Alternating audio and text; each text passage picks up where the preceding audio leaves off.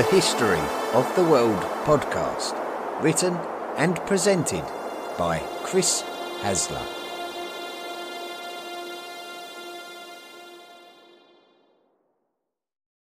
Volume 4 The Medieval World, Episode 34 Crusades in the Holy Land, Part 1.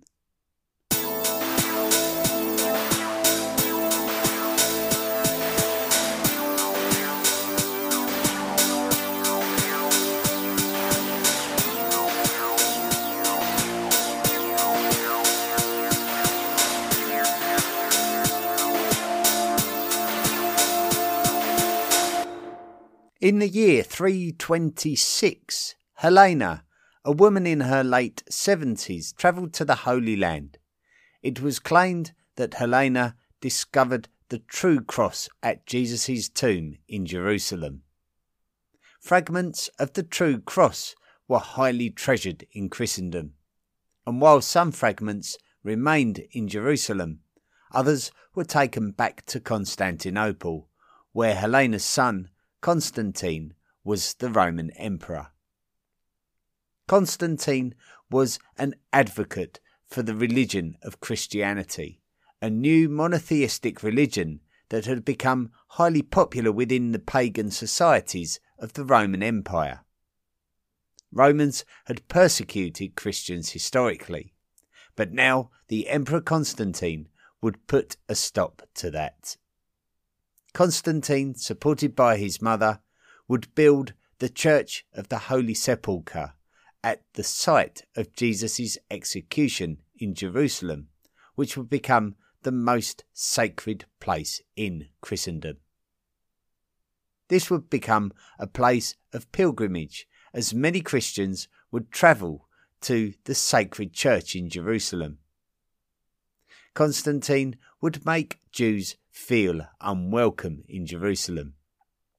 For the Jews, this was their sacred city long before the existence of both Romans and Christians, and they would continue to try to regain access to the city with mixed results for many generations.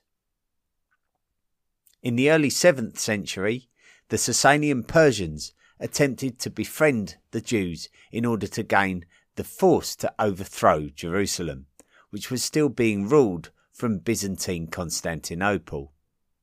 But they showed no loyalty to the Jews once inside, preferring to switch loyalties to the more powerful Christians of the city. The Byzantines would win Jerusalem back again, but a wave of new people would approach the Levant, this time from the south the Muslim Arabs, inspired by the Prophet Muhammad, who had actually passed away around six years earlier, marched on and took the city of Jerusalem in 638, and in order to secure the city, showed tolerance to both the Christians and the Jews. Jerusalem was a holy city to all three of these Abrahamic religions Christianity, Islam, and Judaism, and of course still is to this day. In fact, the Arab takeover of Jerusalem marked a period of relative good relations between Christians and Muslims. It is true that Christians were exploited financially by the Arabs, but in a comparative sense, aggression was low and tolerance was high. The Umayyads took control of the Rashidun Caliphate the name of the Islamic state that had grown in the Middle East. After the Umayyads, it was the Abbasids. But the Abbasids became rulers in name only, and their lands would actually be ruled by other Islamic dynasties. It would be the Fatimids who would march into Egypt and then onto Jerusalem, expanding their Shia Islamic state. Christians and Jews still enjoyed some freedom within Jerusalem and certainly experienced more tolerance than the Sunni Muslims of the Abbasid Caliphate, who were not so welcome in Jerusalem anymore. In 996, the Fatimids took their 11 year old Imam, Al Hakim Bir Amarallah and made him the new Fatimid Caliph. Hakim came of age and being concerned about the wealth of the Christians, he decided to persecute Christians and Jews instead, with the single most controversial act being the destruction of the Church of the Holy Sepulchre. Some Jews and Christians pretended to convert to Islam to avoid persecution, but Hakim was probably not of sound mind, as he would then actually start to persecute Muslims, both Sunni and Shia. It may have been that Hakim was trying to start a new religion based on his own personal connection to God, but he had caused so much disruption by this point that he mysteriously disappeared one day, probably murdered by one of his many enemies. Even though the situation would improve in Jerusalem for both Jews and Christians in Jerusalem after Hakim's death, his destruction of the Church of the Holy Sepulchre meant that this holy church could never be restored to its original condition, and this was quite upsetting for Christians everywhere who would feel a great sense of loss and helplessness when it came to their sacred city. The rise of the Seljuks. The Seljuk Turks emerged from the lands of the Eurasian steppe and took control of the Abbasid Caliphate in their capital city of Baghdad. From there, the Seljuks would defeat the Byzantines at the Battle of Manzikert in 1071, a battle which resonated through the ages as it would symbolise a defeat that would usher in a brave filtering of Turks into the Greek speaking Byzantine ruled lands of Anatolia. Two years later, and Jerusalem, which was under the rule of the African Fatimid Caliphate, was taken by mercenaries working with the support of the Seljuk Turks. The filtering of Turks into Anatolia was not sudden and would take place over the coming years, and it was really as a result of there being a succession crisis in the Byzantine Empire. Desperate measures had to be taken in Constantinople to prevent further crises that included financial and refugees. The Byzantine throne was usurped by Alexios Komnenos in 1081 and his empire was being threatened from all sides. Alexios recognized that despite the strained relationship that Constantinople had with the Latin Church, that he would need to reach out to his fellow Christians for support against their common threats. This may have been music to the papacy's ears, who had been looking for a reason to demonstrate Rome's superiority by comparison to Constantinople, and effectively being asked to come to Byzantine rescue was a great way to demonstrate this. Initially, Alexios would try to smooth the broken relationship between Constantinople and Rome, before eventually sending a delegation to appeal for help against the incursions of the Turks, highlighting their Islamization of Orthodox Christian settlements in Anatolia and how it was an attack on Christianity. Mercenary groups from Western Europe had fought alongside the Byzantines at Manzikert, and it may have been that Alexios was looking for mercenaries to defend Constantinople from the potential attacks from various Turkic peoples such as the Pechenegs and the Rum Seljuks. The Pope at the time was Urban II.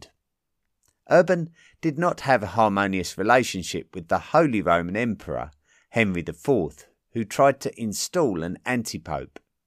So Urban may have been encouraged to appeal to other Christian nations in order to create a bonding relationship and the excuse to support the Byzantines could have been just what he needed.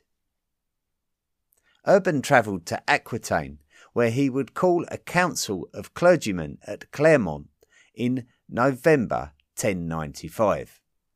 He appealed to the clergy to offer support to the Byzantines, stating that Muslim peoples were taking the lands of Christian peoples, stating that they had committed murder and destroyed churches. He would urge the clergymen at Clermont to spread a message far and wide to all classes of people to offer their service in the defence of Christendom, which was slowly being captured by Muslims. Urban would portray the Turks as savage in their behaviour and that they would stop at nothing to maltreat Christian people, property, and churches. Urban would call on the Christians of Western Europe to unite in the cause of their Eastern cousins and to eradicate the Muslim hold over the Holy Land and the city of Jerusalem. So, from the appeal of Alexios to the Pope, Pope Urban had turned this into an opportunity to invade the Holy Land. The invasion would be in the form of a pilgrimage, in the same way that many great Christians had made the pilgrimage to Jerusalem in the centuries gone by. But this pilgrimage was to be conducted with a military aspect. The clergy at Clermont rallied behind Pope Urban II by exclaiming, Deus le volt, translated to God wills it. One particular priest called Peter of Amiens was inspired by the words of Pope Urban II, but we're not entirely sure whether he attended the Council of Clermont. We do know that he travelled around Western Europe, rallying up anyone who might be interested in taking part in a military pilgrimage to Jerusalem, and many peasants and low ranking knights answered the call. By the springtime of the following year, thousands and thousands had congregated with the intention of travelling to Asia. Peter of Amiens is more popularly known as Peter the Hermit, and he would be at the head of the pilgrimage. The story of this particular pilgrimage, known to history as the People's Crusade, doesn't read very well a peasant army in search of wealth and fortune and absolution of personal sins set off for Asia and crossed through the Rhineland, where they would massacre thousands of Jews, also seen as the enemy of Christians, for the purpose of this venture. It may have been that members of the crusade may have seen the massacre of Jews as a means to steal their wealth and fund their adventure things did not improve for the People's Crusaders. They continued east across Hungarian lands into the Byzantine Empire's territories, where they started pillaging in order to continue their quest. Despite the tensions between the Crusaders and the Byzantine governor's troops near the city of Belgrade, the Crusaders reached Constantinople, where their transport across the Bosphorus Strait would be facilitated by Emperor Alexios. The People's Crusaders were not best equipped to combat the Seljuk Turks, even though they had an unwavering belief that they could attack and defeat the Seljuks. They ended up besieged at a castle near Nicaea, where they were starved out and forcibly converted to Islam or slaughtered. The First Crusade.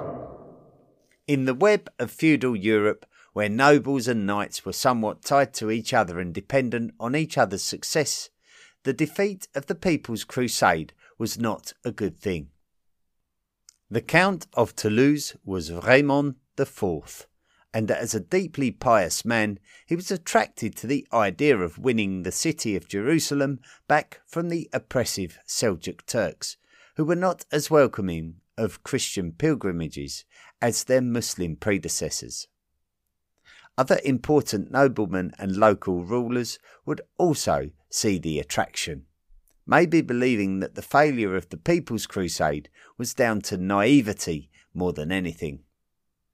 This new and more impressive group of crusaders would probably have been very aware of the great feudal successes, such as Duke William II of Normandy's conquest of the Kingdom of England, and in turn believed that conquests of the Holy Land could bring similar rewards for them. Another prominent name in the wave of new interest in the year 1096 was the Prince of the Norman Principality of Taranto, a man called Bohemond. A very impressive looking man by all accounts, standing tall and looking strong. Bohemond was the son of a highly influential Norman during their Italian invasions called Robert Guiscard.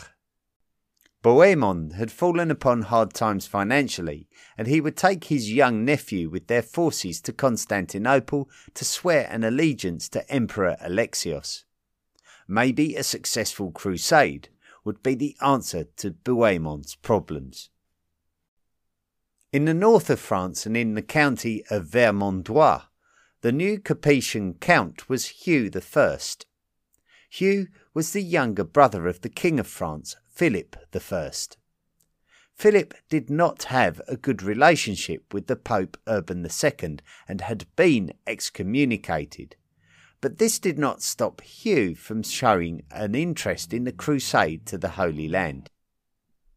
Godfrey of Bouillon was another nobleman from the north of the French kingdom who had actually been involved in the aggressions against the papacy instigated by the Holy Roman Emperor Henry IV. Godfrey was so keen to be involved in the Crusades that he conveniently forgot that the papacy probably disliked him, and he sold Bouillon Castle in order to fund the assembly of a force that could join the rest of the Crusaders. His younger brother was Baldwin of Boulogne, who, despite becoming the Count of Verdun, would pledge himself to his brother's Crusader army. There were many others, many of which had the image of the cross sewn into their military clothing, and would make a ceremonial vow to symbolize that although they were preparing to fight, that this was still in principle a pilgrimage. Even though there was interest from the lands of the Low Countries, Germany, and Italy, the First Crusade was mainly represented by Frankish noblemen. There were no national kings involved but many great and important noblemen and knights, which was a considerable step up from the disastrous People's Crusade. The Crusaders made their way east in congregations from their respective areas of Western Europe, whether it be northern France, southern France, or the Italian peninsula. Most of the leaders had made huge financial sacrifices for the honour of taking part in this great military pilgrimage, all for the glory of the lands in Asia and the favour of God Himself. When these armies started arriving in Byzantine territories, they too were starting to sap the resources of the lands that they were travelling through. Emperor Alexios had certainly not banked on so many coming to his aid. What had started out as a plea for mercenaries had turned into a full scale war operation from the west, and the priorities had changed from defending the Byzantines to conquest of the Holy Land. So Alexios tried to get the Crusaders to swear a solemn oath to not take any Byzantine lands reconquered, but hand them back to the Byzantines, and in return, Alexios would support them with his empire's resources. It became clear that the Crusaders were in it for the spoils. They were indifferent about whether the people they encountered along the route were Jewish or Christian. Their resources were fair game in the grand scheme of things. It could be estimated that between 50,000 and 150,000 individuals had to be entertained and ferried across the Bosphorus by Alexios, but he managed to do it and with minimal harm done to Constantinople. Not all of the leaders from the West had been particularly gracious to Alexios, in some cases claiming that their allegiance was to the Pope and not to the Byzantines. The Siege of Nicaea. The man that had orchestrated the destruction of the People's Crusaders was the Sultan of the Rum Seljuks, a man called Kilij Arslan ibn Suleiman. Kilij Arslan took the city of Nicaea as the Rum Sultanate capital city, this being the same city that was the birthplace of the Nicene Creed in the 4th century, a very important doctrinal statement of the Christian Church. Nicaea had now been in Turkish hands for the last 16 years and was therefore a Muslim capital. All of the Crusader forces and Byzantine allies converged on Nicaea and launched their attack. Peter the Hermit would also be among the ranks of the Crusaders despite the disappointment of his last visit. Kilij Arslan was absent. He was off battling against the Danishmend Turks on his eastern border. So Nicaea was being defended by the relief forces of the Rum Sultanate in Kilij Arslan's absence. And it's possible that Kilij Arslan believed that the Crusaders were not going to be able to win the city after the ease at which the previous wave had been dealt with. Things were different on this occasion, though. Now there was a better standard of warrior on their doorstep, probably in greater numbers and with the benefit of those who had had previous experience, such as Peter the Hermit and the survivors of his crusade. This time, the defenders of the Rum, capital city of Nicaea, were defending their city, while the severed heads of their compatriots who had rushed the Crusaders outside the city walls were being catapulted back over the walls, straight at them by the Crusaders. Kilij Arslan was recalled by the weakening Nicaeans, and some form of counterbalancing took place the Nicaean Turks began draping the bodies of captured crusaders over their city walls so that the rotting flesh of their carcasses was in full view of the crusader army. Kilij Arslan then attempted a large counter-offensive, but this was well anticipated by the crusaders and the counter-offensive was largely unsuccessful the siege was becoming incredibly arduous for both the Crusaders and the Turks. The Crusaders lacked the equipment to make a significant breach of the city walls, and so it would come to the Byzantine Emperor Alexios himself to blockade Lake Ascania, which was the main supply route to Nicaea, and send in their highly influential military general Tatikios who himself was likely to have had a Saracen father, but sources disagree about whether he was Turkic or Arabic. What Alexios had done was a stroke of genius. Not only had he sent in one of his most influential generals in to negotiate the city's surrender directly, but in doing so, he prevented the Crusaders capturing and destroying the city themselves. There were some mixed feelings about the capture of the city of Nicaea among the conquerors. The Frankish and Latin crusaders wished to fill their coffers with booty in order to fund the continuation of their crusades. For the Byzantines, it was far more important that this Roman city was restored to the Byzantines with all of its remaining value intact.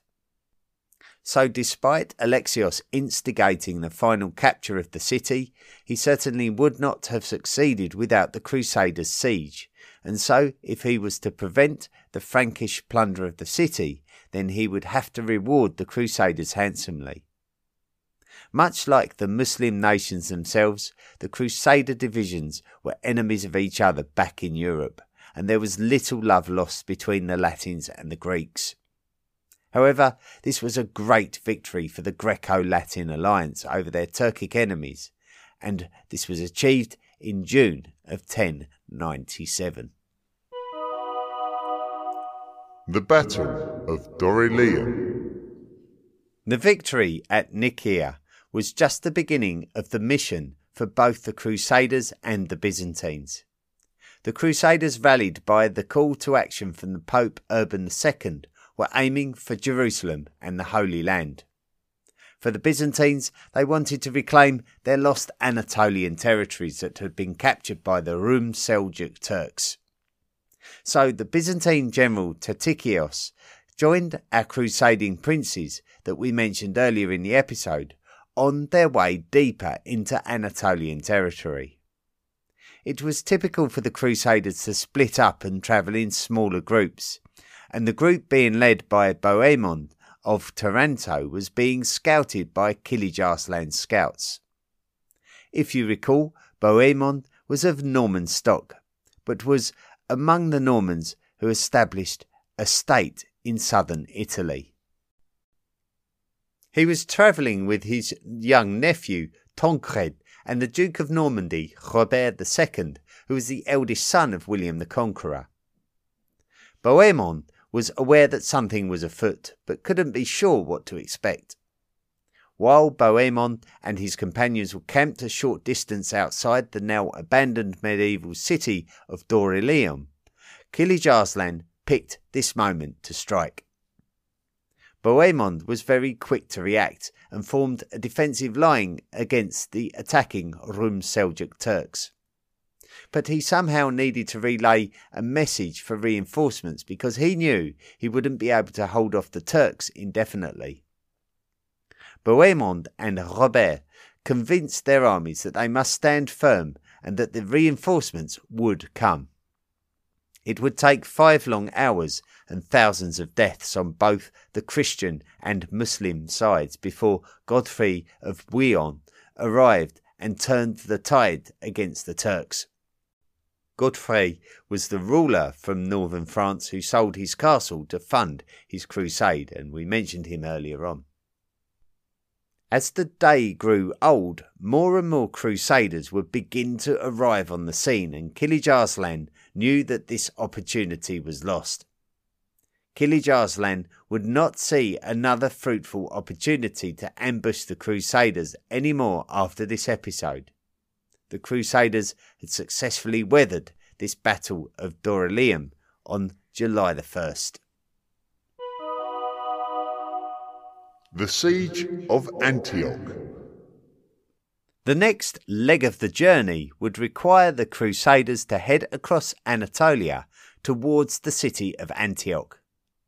The Turks had done their best to prevent an easy journey for the Crusaders by scorching the earth, and what's more is that it was the height of summer, and most of the Frankish armies would have had little experience of marching for days across hot and barren lands. They seem to have hugely underestimated the arduousness of the journey, which not only took its toll on the Crusaders, but also on their animals. Many of the heavy cavalry horses that the knights relied upon didn't make it, and the horses that were used as beasts of burden had to be eaten. For one group of the Crusaders, it would be important to make contact with the Christians of Armenia and Syria that had been under Turkish rule themselves, but ready to support their fellow Christians from the West. This provided some much needed rest and recuperation for the Crusaders. Godfrey of Bouillon was the man who helped to turn the tides against the Turks at Dorylaeum. His younger brother was Baldwin of Boulogne, and Baldwin would split off from the Crusader army upon contact with the Christians of Armenia, who welcomed him as an ally against their Turkish overlords. The city of Edessa was being ruled by an Armenian called Toros, and Baldwin was invited by Toros to stand alongside him and protect Edessa. Baldwin was very wily and in very little time had seemingly coerced Toros into adopting him as his son and heir before he overthrew and oversaw the murder of Toros and took control of Edessa for himself. Baldwin was now the Count of Edessa, and therefore the county of Edessa became the first state of Outremer. Outremer is a collective name for the Crusader states. While Baldwin was in Edessa, the bulk of the Crusader army had finally reached the city of Antioch at the back end of the year of 1097. The population of Antioch contained many Christians, and it's difficult to determine the mood of the Christians within the city, knowing that their home city was about to come under attack from fellow Christians it is likely that the greedy and ambitious crusaders cared little for the religion of particular individuals within the city. It would have been more likely that there would have been a with us or against us attitude. Antioch was much better prepared to resist a siege than Nicaea, because it relied less on importing resources due to it being more self sufficient. The Crusaders had suffered hugely due to the hot summer march across Anatolia. Now they were going to have to deal with a cold winter while trying to strangle a strong city. The siege of Antioch became a war of attrition. It was a case of who would weaken enough to be susceptible to defeat first. The population of Antioch benefited from the protection of their city walls, even though they doubled as their indefinite prison walls, in a manner of speaking. The Crusaders had to send a significant contingent into the wilds in order to gather food for their survival. The Turks would see this as an opportunity to attack the remaining besiegers and attack the foraging party. Both Crusader groups barely came through these encounters. Things did not improve for the Crusaders as they tried to survive, determined not to give up after coming this far. During the course of the winter, some of the party were dying and others were surviving by practicing cannibalism.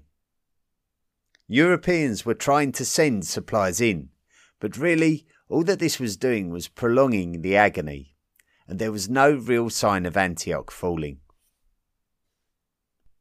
The governor of Antioch was a man called Joasian, who had seemingly become increasingly concerned about what he may have perceived as the devil within his city, the Christians.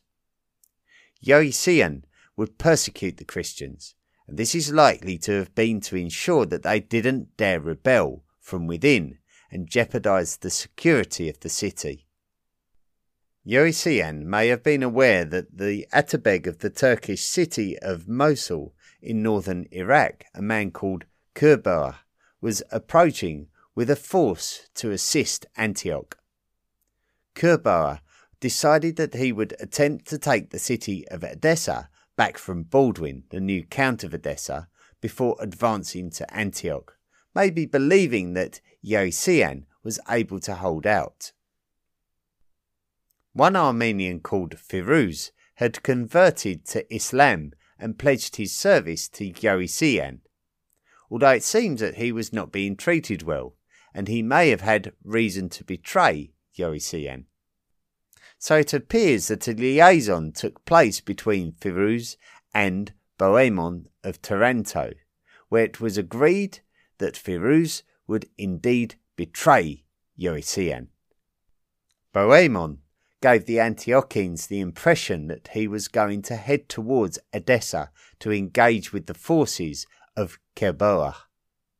This may have caused the Antiochians to step down the intensity of their watchfulness but Bohemond secretly turned back under the cover of night and scaled the walls of Antioch with the assistance of Firuz. Crusaders entered the city undetected and opened the gates, where thousands of crusaders flooded in and massacred the population with no regard for the religious identity of the individuals there. The city had fallen to the Crusaders. Joasian had attempted to flee the city but ended up being decapitated by a peasant. Joasian's son remained in the citadel. When Kerbogha finally arrived at Antioch after his failed siege of Edessa, he besieged the Crusaders within Antioch, and Antioch was now just a city of rotting corpses. Despite the fact that the supporting Byzantines and other Crusader leaders did not provide support to the Antiochian Crusaders, the forces of Kerbogha became disinterested in the siege, and one by one the emirs among his ranks deserted him, leaving Kerbogha with no chance but to retreat back to Mosul. Antioch was now in Crusader hands and had become the newest part of Outremer with Bohemond of Taranto now ruling the Principality of Antioch. If you recall, right back at the beginning of the episode, we spoke of how the Fatimid Shia Muslims were run out of Jerusalem by the Seljuk Turks almost 30 years previous to this. The Fatimids were keen to reclaim Jerusalem and now saw an opportunity to open a negotiation with the Crusaders in order to take back their city at the expense of the Seljuks, and in return assist the Crusaders in reclaiming their lost Byzantine territory. The Crusaders were not interested in stopping short of Jerusalem and vowed to keep going.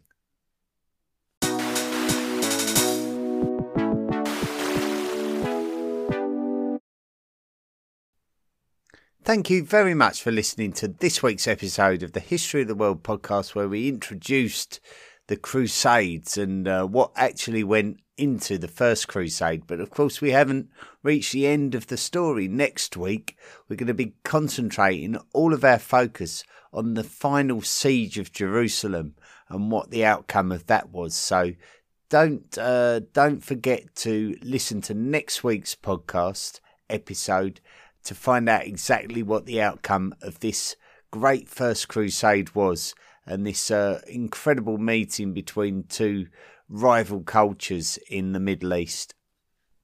The Ancient World Cup. The Ancient World Cup. Um, as most of you will be aware, um, this is the competition where we've picked out 64 ancient teams.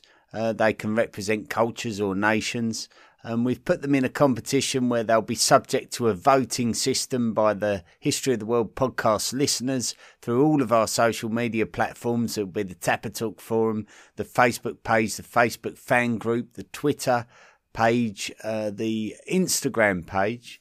Um, and uh, yeah, I think that's it. I can't think of any others. So yeah, I think that's all the all the places where you can vote and um, we're narrowing it down. So each week we're eliminating a team until we get down to a grand final. At the moment, we're in the round of 32, and last week was match number 14, which uh, put the Olmecs of Mesoamerica, ancient Mesoamerica, against the Athenians, uh, those uh, pioneers of democracy.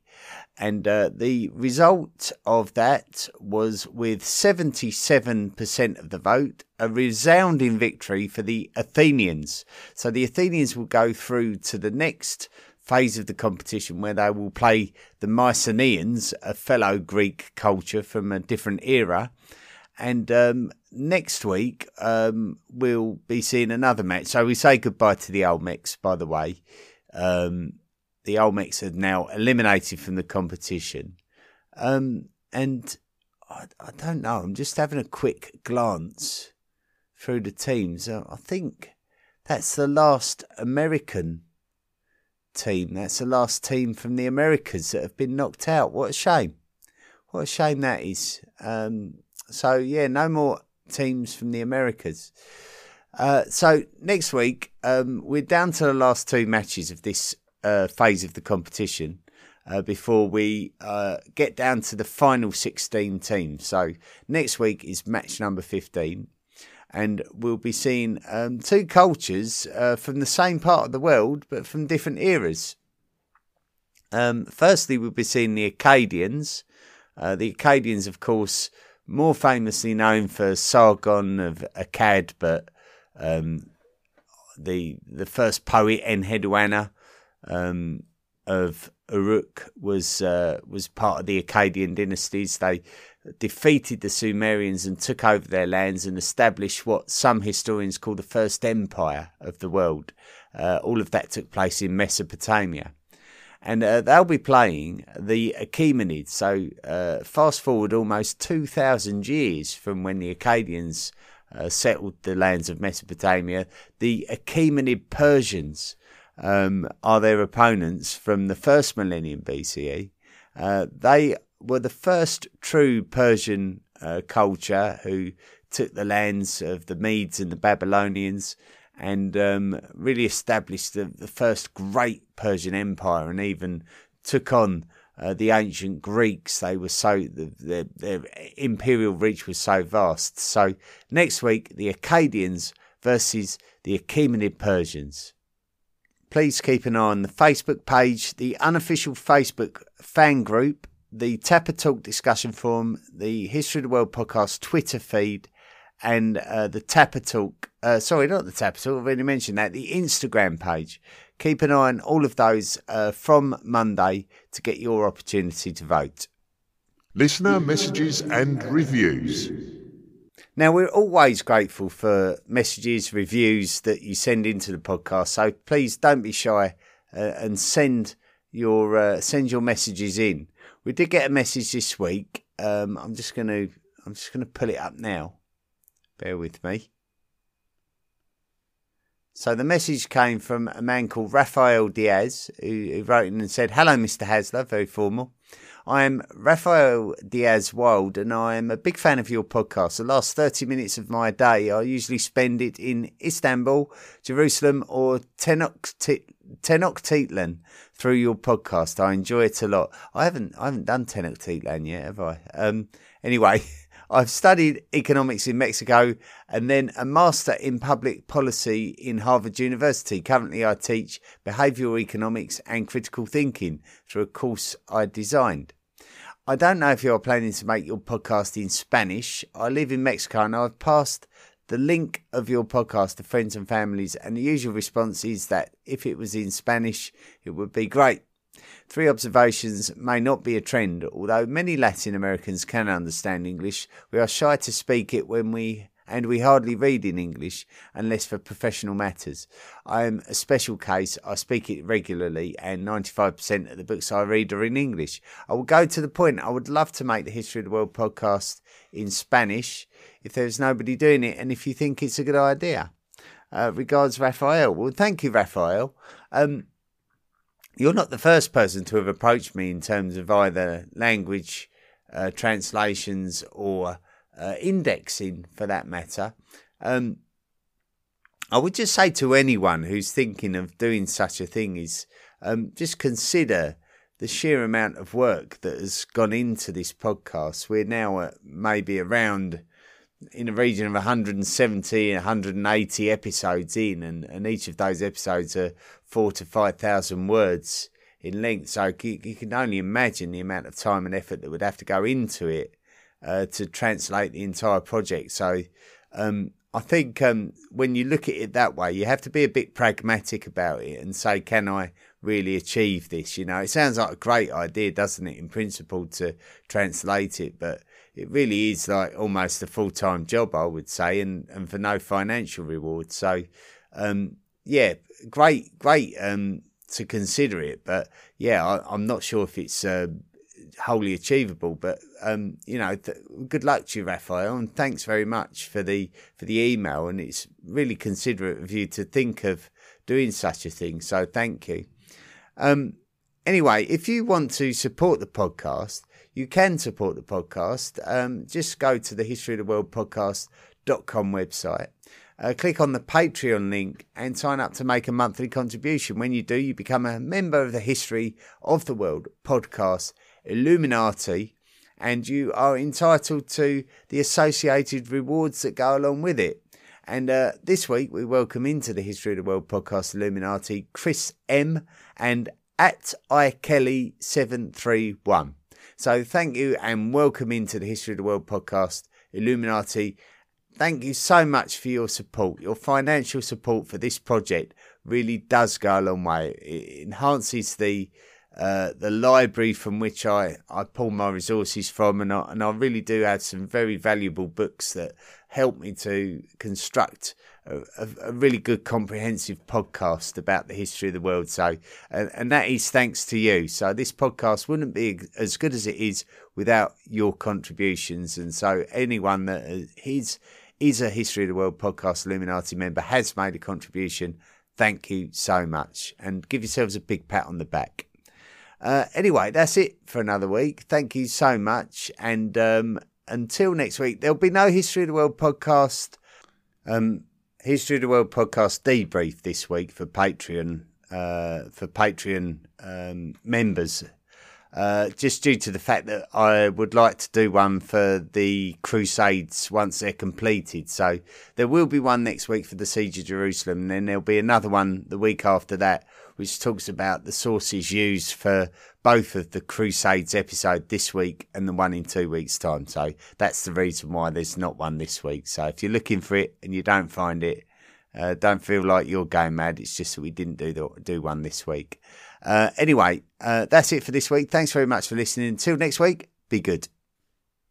The History of the World podcast, written and presented by Chris Hasler. Please consider making a financial contribution by going to the History of the World podcast.com website and clicking on the Patreon link. Email the show at History at mail.com. And don't forget to join our social media at Facebook, Twitter, Instagram, and Tumblr. See you next time.